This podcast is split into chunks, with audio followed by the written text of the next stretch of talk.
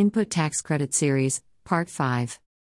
Last week we have gone through overview of input tax credit under GST. Read the Part 4 of ITC under GST, please go through.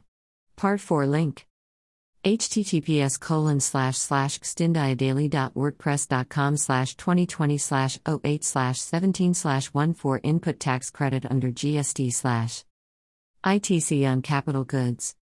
In this whole article, we will discuss the provisions regarding the ITC on sale slash transfer slash disposal of capital goods. Where goods forming part of the assets of a business are transferred or disposed of by or under the directions of the person carrying on the business so as no longer to form part of those assets, whether or not for a consideration, such transfer or disposal is a supply of goods by the person. In case of supply of capital goods or plant and machinery, on which input tax credit has been taken, the registered person shall pay an amount equal to the input tax credit taken on the said capital goods or plant and machinery reduced by such percentage points as may be prescribed with a tax on the transaction value of such capital goods or plant and machinery determined under Section 15, whichever is higher. Under Section 18 of CGST Act, dies, molds and jigs, refractory bricks, fixtures and jigs to be treated as scrap, the registered person under GST Act may pay taxes on transaction value of such goods prescribed under Section 15. Let us understand with an example. Purchasing value of assets is Rs 50, 000 plus 18% of GST is 9000 equals total value of asset is 59000 rupees, ITC taken equals 9000 rupees.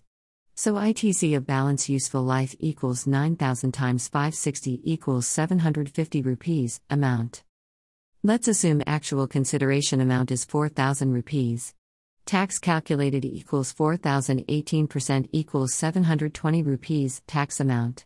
Now compare the amount and tax i.e. 750 rupees and 720 rupees respectively. The amount is higher as compared to taxes.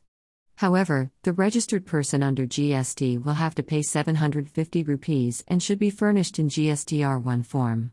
Therefore, it is necessary to prepare tax invoices in this case with invoice amounting 4750 rupees, 4000 plus 750.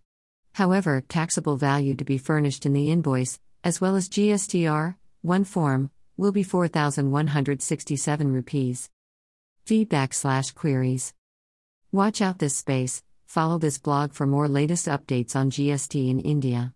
Write back to ManiXtindiaDaily.com for customized solutions and services. Thanks. Mani Maran Katharison, on behalf of GST India Daily Team.